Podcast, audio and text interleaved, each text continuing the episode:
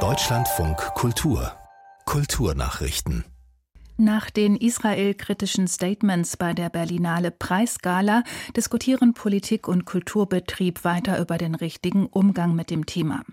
Bundesjustizminister Buschmann erklärte, das Filmfestival habe schweren Schaden genommen, weil dort Antisemitismus viel zu unwidersprochen geblieben sei.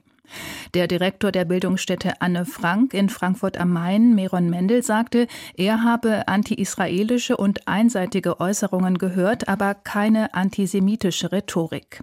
Im Bayerischen Rundfunk kritisierte Mendel, dass es keine konstruktiven Ideen gebe, wie man mit der Situation umgehen könne, sondern nur darum, eine Art Symbolpolitik zu betreiben.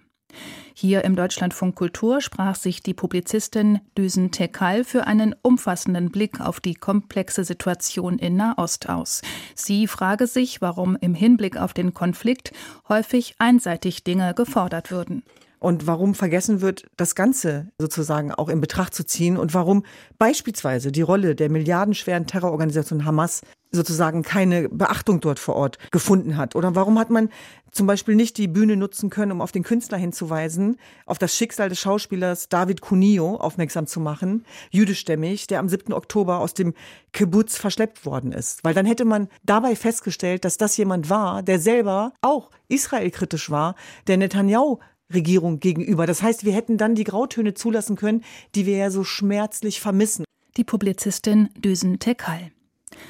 Tausende Künstlerinnen und Künstler haben den Ausschluss Israels von der diesjährigen Biennale in Venedig gefordert. In einem offenen Brief der sogenannten Art Not Genocide Alliance heißt es, es sei inakzeptabel, Kunst aus einem Staat zu präsentieren, der gegenwärtig, Zitat, Gräueltaten gegen die Palästinenser in Gaza begehe.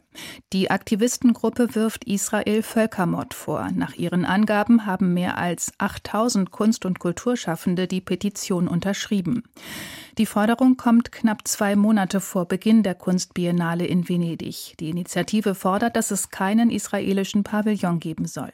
Israel weist den Vorwurf eines Genozids entschieden zurück. Die Angriffe auf den Gazastreifen werden als Selbstverteidigung nach der Terrorattacke der Hamas am 7. Oktober vergangenen Jahres gerechtfertigt. Der Dresdner Sammler Benno Kaufmann, ermordet im Konzentrationslager Theresienstadt, hatte ein Fabel für Handschriften der Weimarer Klassik. Nun hat die Klassikstiftung Weimar 41 historische Handschriften an die Erben des jüdischen Sammlers zurückgegeben. Die Stiftung teilte heute mit, es sei der bisher umfangreichste Fall von NS-Raubgut im Bestand des Goethe- und Schiller-Archivs.